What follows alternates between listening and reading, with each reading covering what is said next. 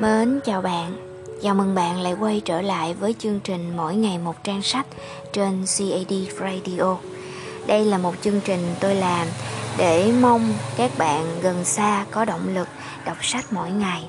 Và hôm nay chúng ta sẽ cùng ngồi lại nghe một chút về đoạn trích trong cuốn Thiền sư và em bé 5 tuổi của vị thiền sư đáng kính Thích Nhất Hạnh. À, cảm ơn các bạn vì đã ngồi lại đây lắng nghe cùng với tôi.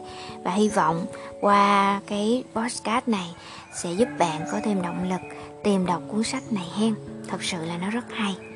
Rồi, bây giờ chúng ta sẽ cùng bắt đầu nha. Những người chung quanh ta, gia đình và bạn bè, có thể cũng có một vài em bé bị tổn thương trong họ.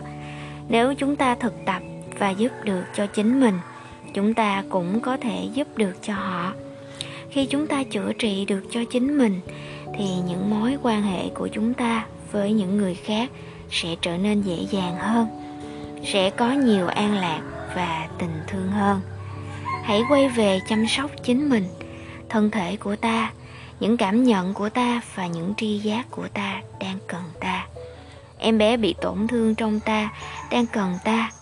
Nỗi niềm, khổ đau của ta cần ta công nhận hãy trở về ngôi nhà của chính mình và có mặt cho tất cả những điều đó.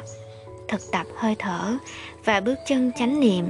Làm tất cả các công việc trong chánh niệm là ta có khả năng có mặt thật sự. Nhờ đó ta lại có thể yêu thương. Rồi trên đây là một đoạn trích à, của thiền sư và em bé 5 tuổi bạn ha. Tôi hy vọng bạn hãy à, nhìn lại những chặng đường đã qua và xem thử em bé bên trong mình đang cần gì. Hãy trò chuyện nhiều hơn với em bé này bạn nha và đương nhiên tôi sẽ không thu bất cứ một cuốn sách nào trọn vẹn nếu như không có một lý do hợp lý.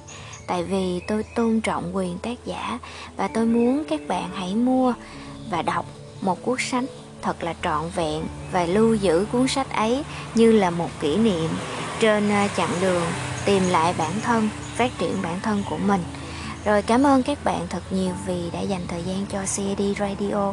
Hẹn gặp các bạn vào tập sau. Bạn có thể tìm YouTube CAD Radio, đăng ký kênh và bật chuông thông báo để nghe và xem những clip nói về sự phát triển bản thân cùng với CD cũng như những chuyện tình, chuyện đời, chuyện của độc giả và chuyện của tác giả bạn nha.